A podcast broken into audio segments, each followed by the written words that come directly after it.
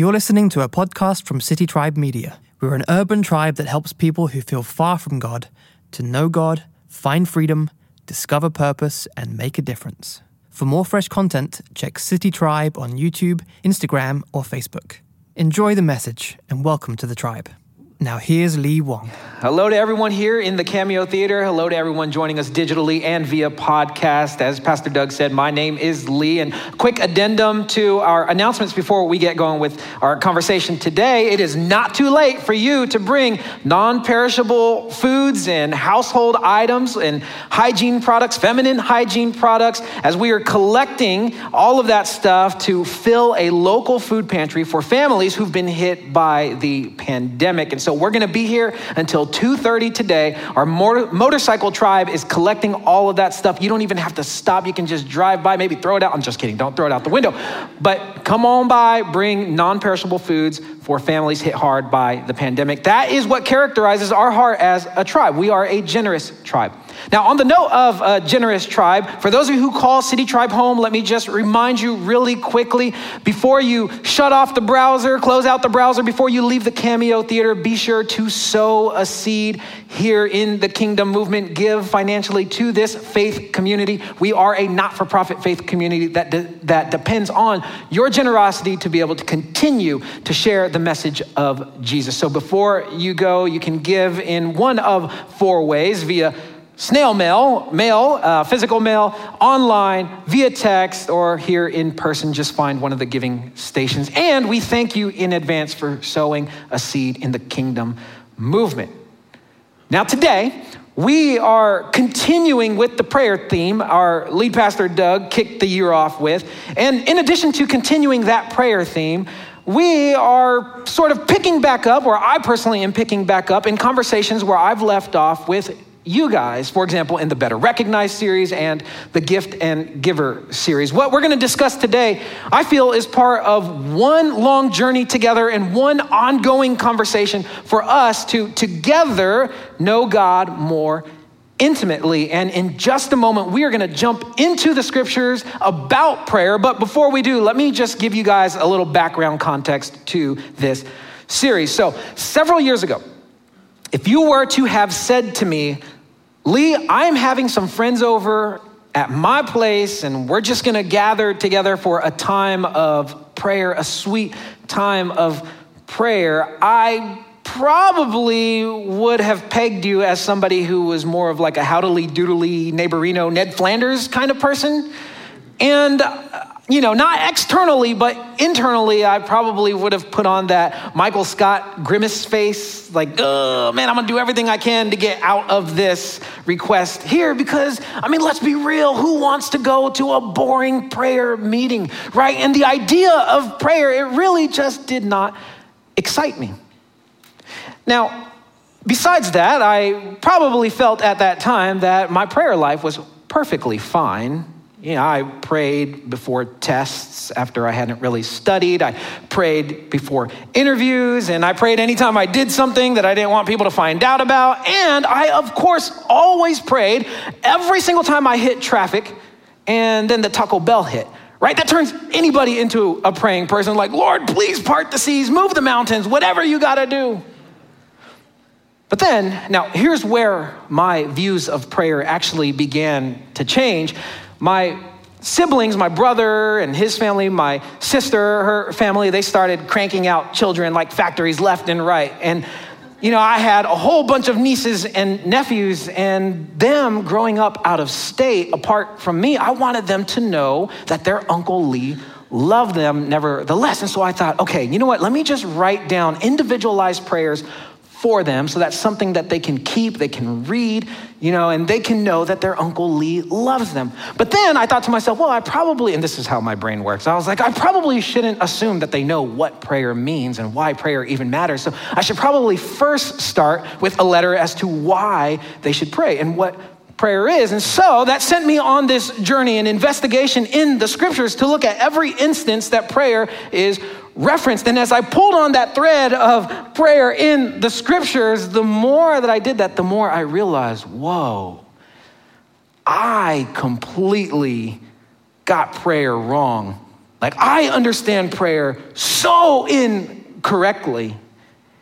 And so today, I'm going to share with you in the scripture some of what helped me realize why I misunderstood prayer. Now, some of you guys, like, you're way far along in your faith journey and you've been taught really, really well. But what I learned since then has not only changed how I view prayer and why I believe we need prayer, but it's changed how I actually practice it. And so, man, I really, really want you guys to at least have uh, open mind to see another perspective of this. And you know, maybe you'll tweak some of what you already understand. Maybe for some of you, you'll just enhance your prayer life. But today is more of like the evolution of that love letter to my nieces and nephews. So technically, this is my love letter to you guys as well. And my hope is, based on what we will explore today, by the time we finish, you'll say, man, you know what I saw and what I heard about how prayer is portrayed in the scriptures? I want that. I want to experience that. That is my hope for all of us. And because there is no other New Testament author who wrote more about prayer than a man named Luke, we're going to spend the majority of our time today in what Luke recorded about Jesus' life. So, for those of you who plan to highlight and write in your Bibles, if you want to follow along and make notes or whatever, open your Bibles, locate the section titled The Gospel of Luke. And before we dive in, would you just join me in asking God by His Spirit to help us learn today? Heavenly Father, we submit this time to you. We ask that by the power of your Spirit, you would drown out whatever distractions might be causing our mind to race and lose focus. Help us be centered and still and focused on uh, what your scriptures teach and what you want us to know. And so, Lord, speak to us that we might know you better, that we might be transformed and experience the life you created us to experience. And we pray this in Jesus' name. Amen. So, what did Luke record that paints a clearer picture of what prayer is all about? And what would your life look like? And what would my life look like if we had a different or a correct understanding of prayer. Now, to help us see that picture that has been painted for us in the scriptures, it helps to understand how prayer was once viewed. And so I'm going to give you guys uh, some background information as to how people, before they had an encounter with Jesus, once viewed prayer. And my aim is that we would highlight the contrast of what it was like and then what is presented now to us. And so to help us do that, I want you guys to think of that once viral video that has circulated social media since about 2017. Maybe you've seen it. And for those listening via podcast only, you're only hearing the audio, this video captures sports fans seeking entrance into a soccer stadium. And a security worker in this video, as if his eyes were x ray machines and his hands were metal detectors, he very lazily and very carelessly went through the motions of searching fans, or should I say, not searching fans, for weapons and other prohibited items. I mean, this guy was just so negligent that he's become the poster boy for a lack of interest or a lack of passion in something. I mean, he obviously, and I've never met the guy, but based on his actions, he didn't value his responsibility to keep keep people safe. And perhaps he didn't value that because he didn't see its purpose, and thus he wasn't passionate to do it. And so for him, screening fans for weapons and other prohibited items, it had become this like rote routine that made no difference. And I bring this up because a rote routine that makes no difference is similar to how some in the first century once viewed prayer. Here's what I mean. So, the Jewish scriptures, our Old Testament, teach this love the Lord, your God, and worship him with all your heart. And so, with the best of intentions and with a desire for people like for you and for me to be able to practically live out that teaching, what ancient religious leaders did was they asked the question well, how do you love and worship God with an intangible concept like your heart? And ultimately, where they landed with that interpretation was this well, obviously, the only way to worship God with something intangible like your heart is through prayer, the collection of Jewish traditions, the Talmud, it records this interpretation this way. It says, Which is the service of God that's performed in the heart? You must say that this is referring to prayer. And so, in order to ensure that people worshiped God with prayer with all of their hearts so that they could experience the life that God designed for all of us by the first century, these ancient religious leaders, not God, let's be clear about that, these ancient religious leaders made prayer a law that need, needed to be kept. Prayer became this man made mandate, and come on, y'all know how certain folks respond and can feel frustrated when certain matters are made mandatory, right? I mean, we see viral videos about this all the time. Now, here's a, a glimpse of what Middle Eastern or Eastern Mediterranean folks in the first century, uh, what they were mandated to do. And as I share, all right, I want you guys to put yourself in their shoes, what you would have felt, what they would have felt. And for those of you who has who have parents that uh, made you join a club in school, those of you who had parents who made you take confirmation classes, you might be able to identify with this.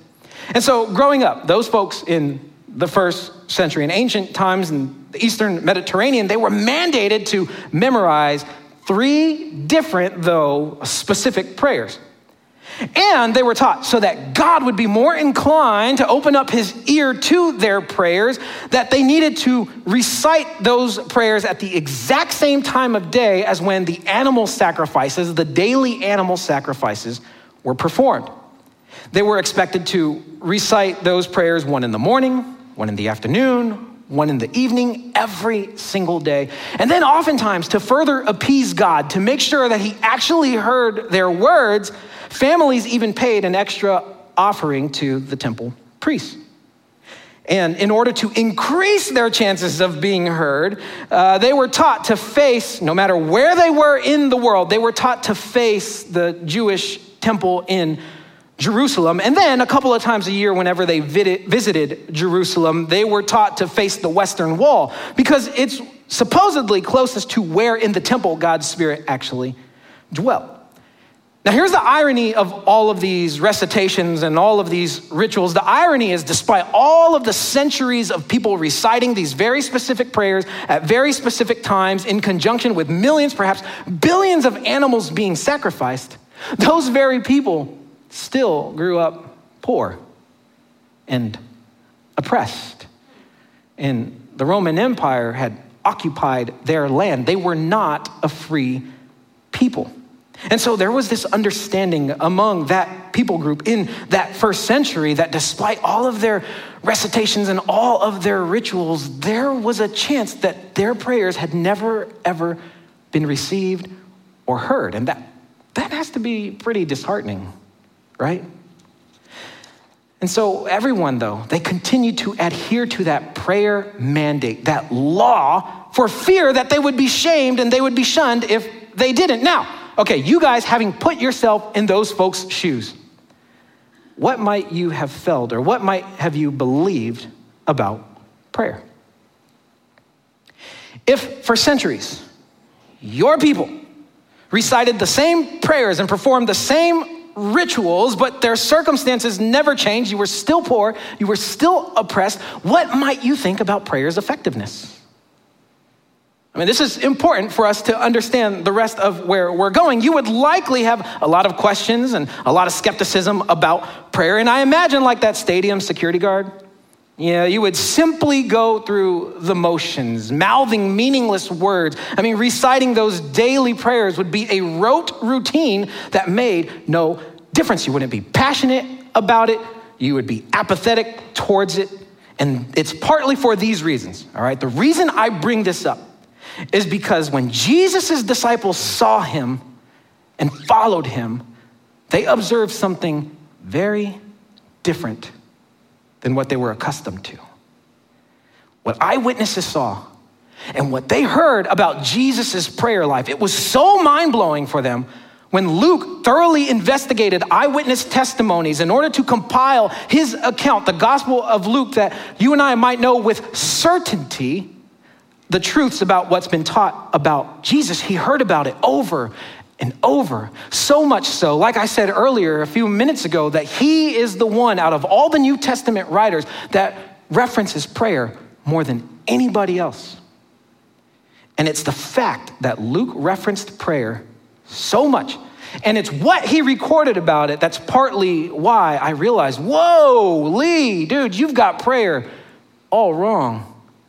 You need to recalibrate what you think about it. Now, before I go any further, all right, let's put a pin in what Jesus' disciples observed and what Luke heard about over and over. We're going to come back to that because nothing else that I say today will matter unless we first get clear about this next statement here. Everything else I say hinges on this. So Jesus claimed that he possessed all power and all authority in heaven and on earth, both physical and spiritual. Jesus also claimed that he was the source and the keeper of all wisdom and all intelligence. And so, the reason we at City Tribe place such a huge emphasis on Jesus, the reason we make such a huge deal about him is because we believe that Jesus is the physical, earthly embodiment of the creator of the universe. Jesus essentially said when he walked this earth, I am God revealed in human form. Here's one of the ways he actually said it He said, All things, all power, all authority, all wisdom, all intelligence, uh, spiritual, physical, all things have been entrusted to me by my Father. I am the embodiment of the attributes of God, the creator of the universe. And no one knows the Father, who the Father is, except the Son, me. I know God very intimately, and anyone to whom the Son desires to say this next word for me, y'all reveal him. Jesus is God revealed in human form, and it's statements like this. It's because of statements like this that Jesus made all throughout the scriptures that I am convinced that if you want a clear picture of who God is, what he is like, his personality, his preferences, his perspective, you have to study how Jesus revealed him in human form. I mean, this is why that we often encourage you, especially if you are new to the faith, if you're a spiritual investigator, you're trying to figure out what to believe. We encourage you to immerse yourself in the accounts about Jesus in the Gospels. Always be going through one of them. Cycle through those Gospels, get to know who Jesus is. And it's because of statements like this that Jesus made that I subscribe to what is called Jesus centered theology. If you ever want to know why or how we interpret certain scriptures, Jesus centered theology. It's me, it means that everything I believe stems first out of how Jesus himself interpreted the scriptures, what he taught, and what he modeled for us.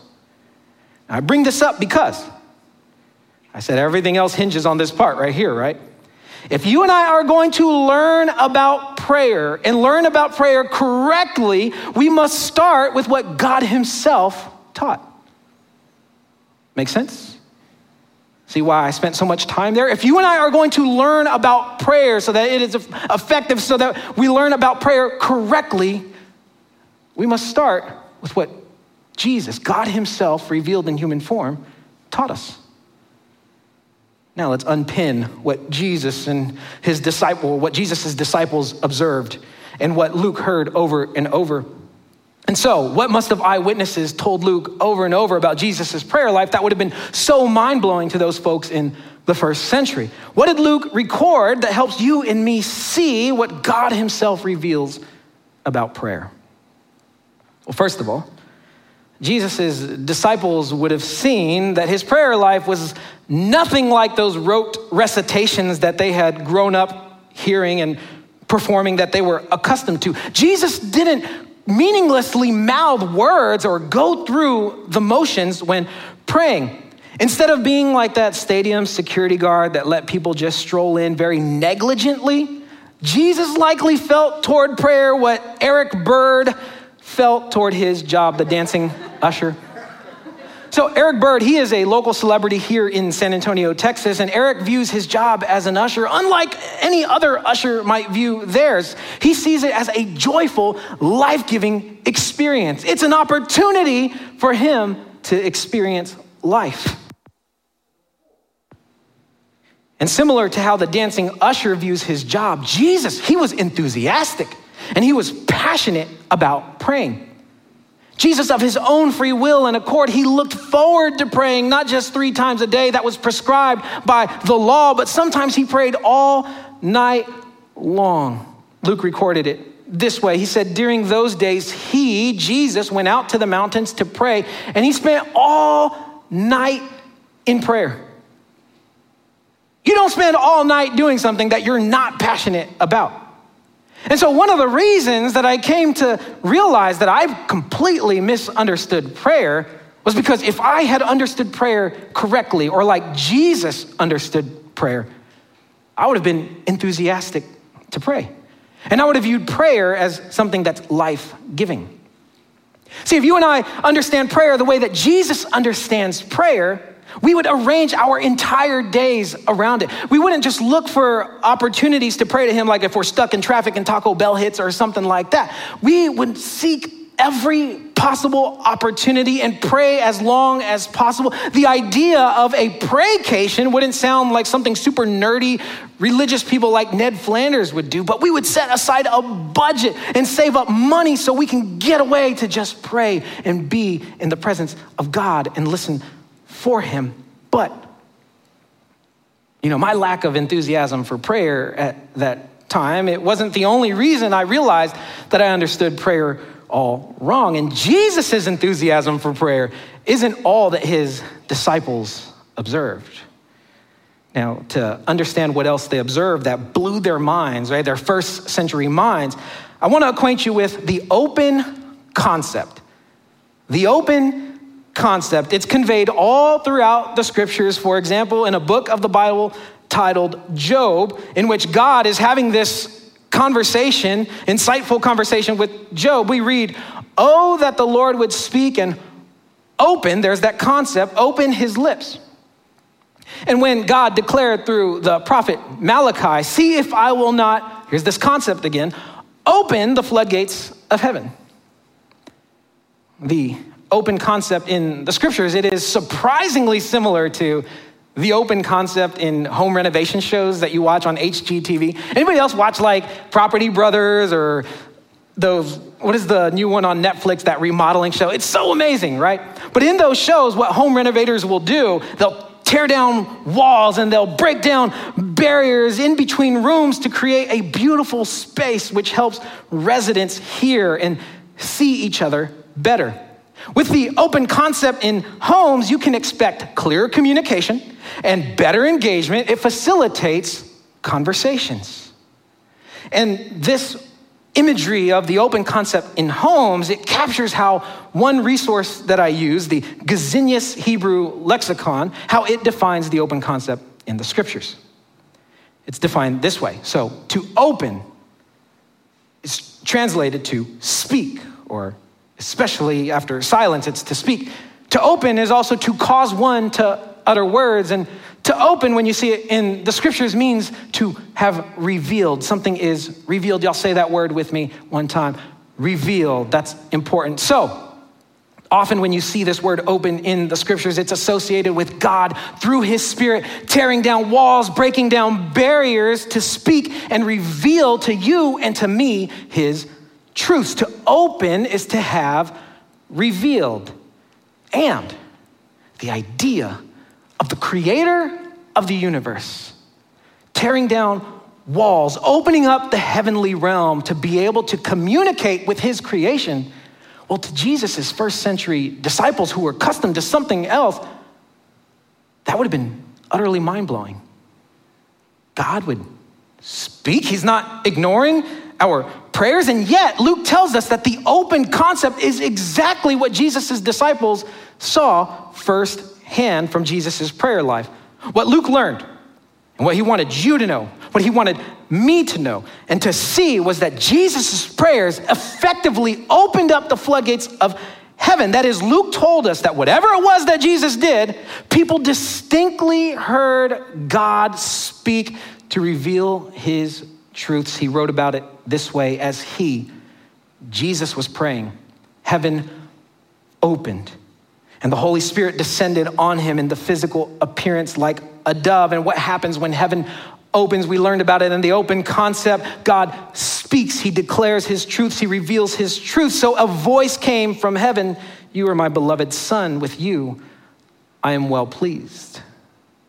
But this is just one example of the open concept that Jesus' disciples experienced. Here's another one that Luke recorded. He said, As he, Jesus, was praying, the appearance of his face changed, and his clothes became dazzling white. And then suddenly, two men who had long left the earth for hundreds of years, they were talking with Jesus, both Moses and Elijah. And because heaven had opened and the heavenly realms met earth, they appeared in their glory, in their heavenly state. And what happens when heaven opens? God speaks, He reveals His truth. So a voice came from the cloud saying, This is my son, the chosen one. Listen to him. And so, what Luke recorded for us is yet another reason why I realized back in the day that I had incorrectly had terrible views of prayer. I incorrectly understood prayer. And if we understood prayer correctly. You and I, we would never question if God ever hears us. We wouldn't question if He's ghosted us or if He ignores us. We would trust that God, by His Spirit, He removes barriers, He tears down walls to communicate with us, to reveal to us His truths. That is, we would understand that prayer effectively opens the floodgates of heaven, and we would live expectantly with our ears open, always ready to receive. And because God would have revealed to us his truths, you and I would walk around with a tremendous assurance about ourselves and about our future. We would walk around with a sense of peace and a sense of power and a sense of passion because of the comfort that we have received from our Heavenly Father speaking to us. You and I, our once the truths have been revealed, our chains of insecurity, our chains of shame, our chains of fear would all come falling down. We would live with a sense of freedom.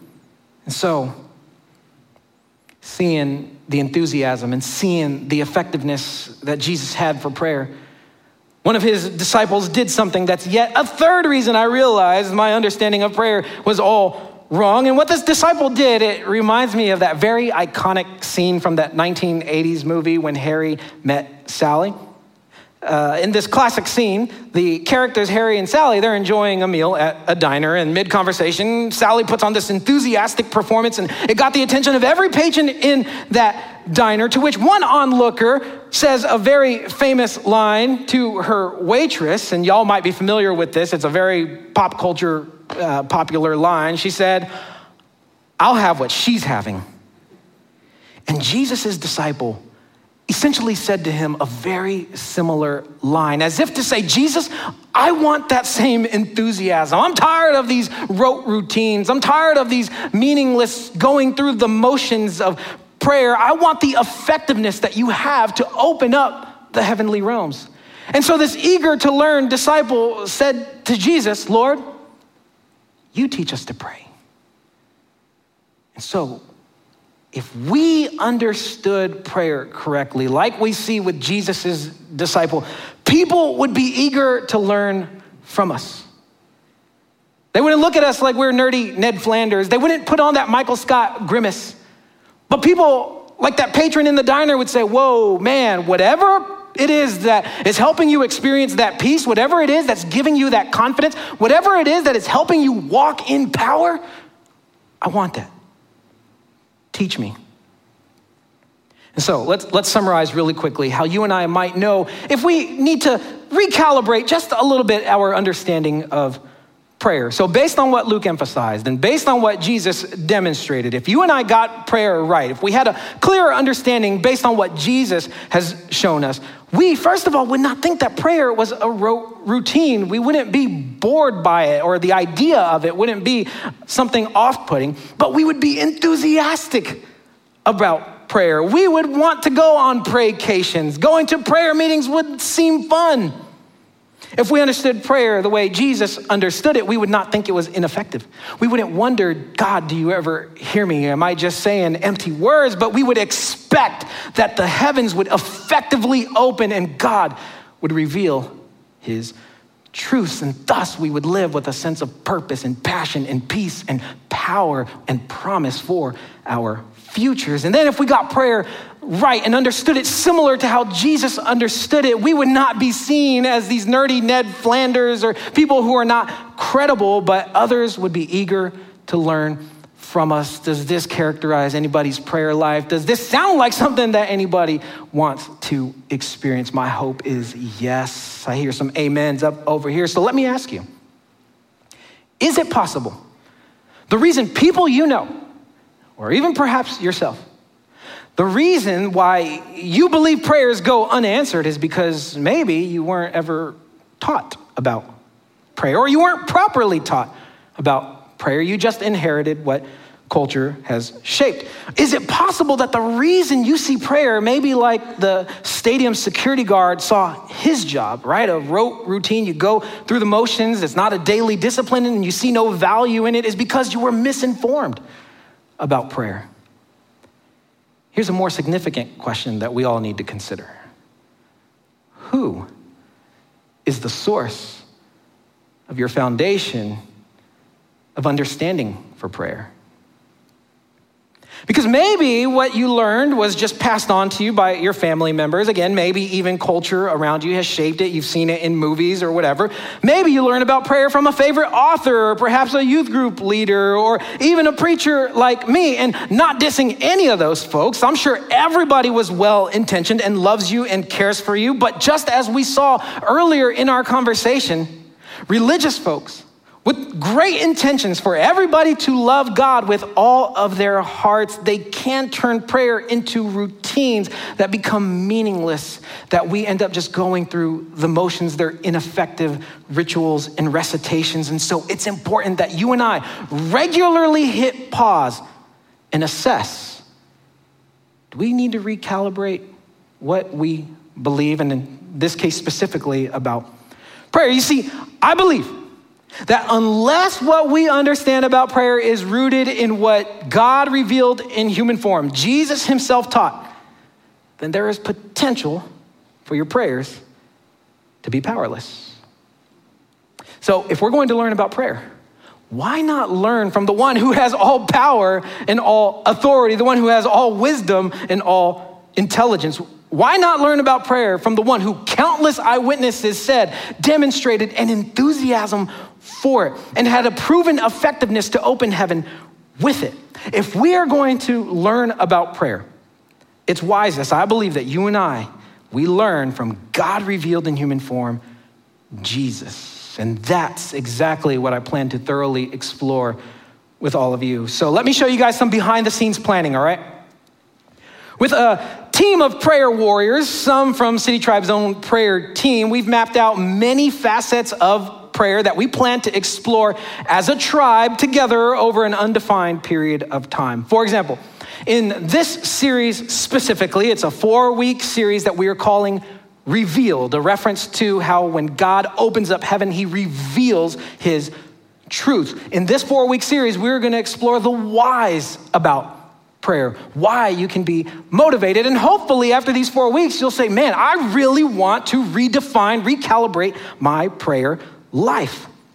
And then in a future series, I don't know when yet, but we're going to explore some of the hows to effectively pray based on what Jesus himself taught so that God speaks and reveals his truths. And then again, in a future series, we don't know yet when, but we're going to explore some of the what's to effectively pray based on what Jesus taught. So God opens up the floodgates of heaven and pours out his spirit so you experience that peace, that power, that confidence, that assurance. Our plan is to exhaust every facet of, play, of prayer as long as it takes for you to have a prayer life that's characterized similar to what we just saw with Jesus, where you're enthusiastic, you're expectant, you believe it's effective, and other people are eager to learn from you. So here's what this means.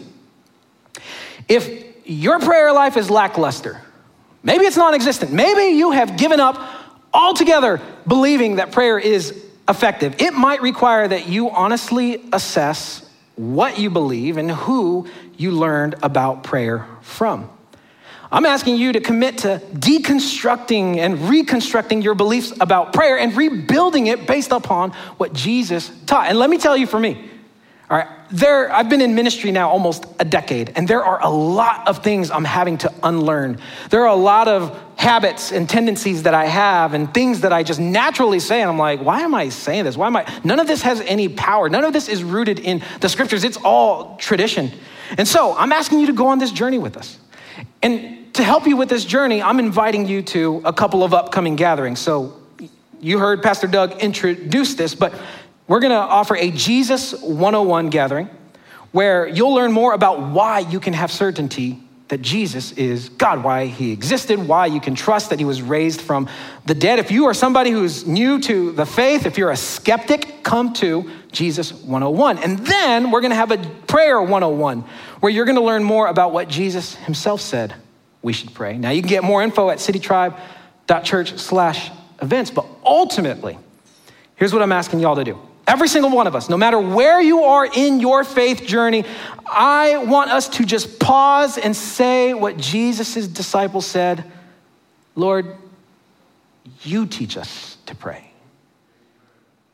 And if you stick with us on this journey, if what you and I understand about prayer is rooted in what Jesus, God revealed in human form, himself taught, here's what I am persuaded. I am convinced that you will experience.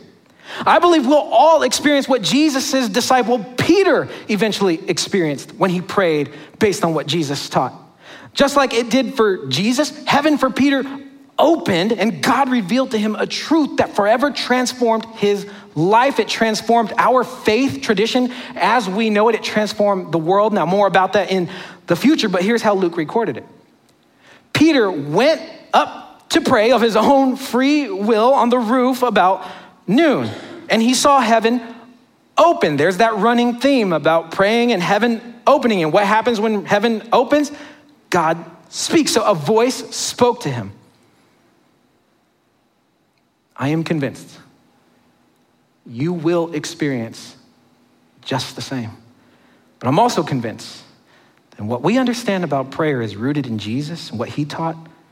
We will have an experience like City Tribe prayer leader Will. Listen to Will share his experience. Sometimes when we pray, it just seems like an ordinary day. And then there are times where we can all feel the presence of the Holy Spirit, like it's just very evident that we're all in tune. Uh, and that could be an exciting thing sometimes. It's uh, almost adrenalizing. Yeah, I think my biggest jump in growth uh, came when I really started to focus on the listening part of prayer. Because uh, I used to start prayer off talking, and then when I stopped talking, I'd open my eyes and move on. And it's kind of like having a one sided conversation with a person. That's not a deep relationship. And then when I started hearing him respond, uh, I was like, whoa, that that was not my mind putting words, you know, out there and confused it. Like the stuff I've heard and that I've written down and I've gone back to read, I was like, yeah, that that was not me. I would not have come up with that. In addition to uh, listening uh, for what God has to say, I've asked God to give me another, you know, vision of God's personality, of who God is, because the top theologians in the world will get to the end of their life and only know a sliver of who God is. And there's so many ways that God can relate to us and so many things that God can be to us. And so I started praying uh, for images of what, uh, you know, of who God is. And one of them, I saw Jesus sitting down you know, with his legs crossed, and I had my head in his lap, and he was petting my head, and it was just a very nurturing thing, and that's not a typical thing for me to think about. Then there was another time where I prayed for another uh, vision of who he was, and I was there was a bookcase, a wooden bookcase uh, that was a staircase at the same time. And he was sitting on one of the upper stairs, and it was like a shorter haired Jesus. And there was a window behind him with the light coming, and he was like an older brother mentoring me.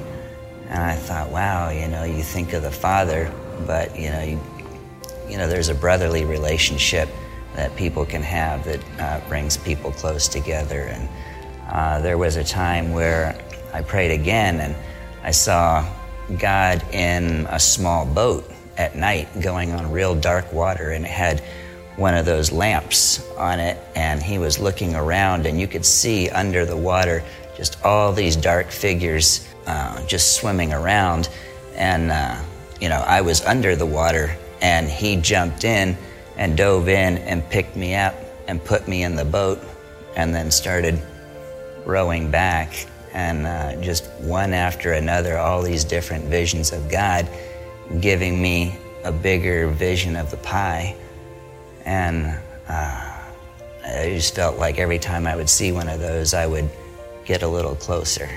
And so whenever I remember, I ask for another vision. If you've ever met Will, he is like the most chill, most peaceful, most gentle, awesome person that you can encounter. And part of the reason is just his encounter with Jesus through prayer, right? And so Will is now enthusiastic about prayer, so much so that he volunteers as one of our prayer leaders. And because he's enthusiastic about it, I mean, he lives expectantly knowing that God is going to speak to him. It's why he is so peaceful and so chill and so assured. He knows that it is effective. And hopefully, after hearing his story, you guys will be eager to learn because you know, no disrespect to Will, he is no more special than any one of us in here. I want you to experience what Jesus demonstrated, what Peter experienced, what Will experience. because it will change everything. So here's what we're gonna do right now in this moment. I said the one thing I'm asking all of us to do, the big idea, if you're gonna take anything away or internalize anything, is just making that statement that Jesus' disciple made. Lord, teach us to pray. We want to learn from God revealed in human form.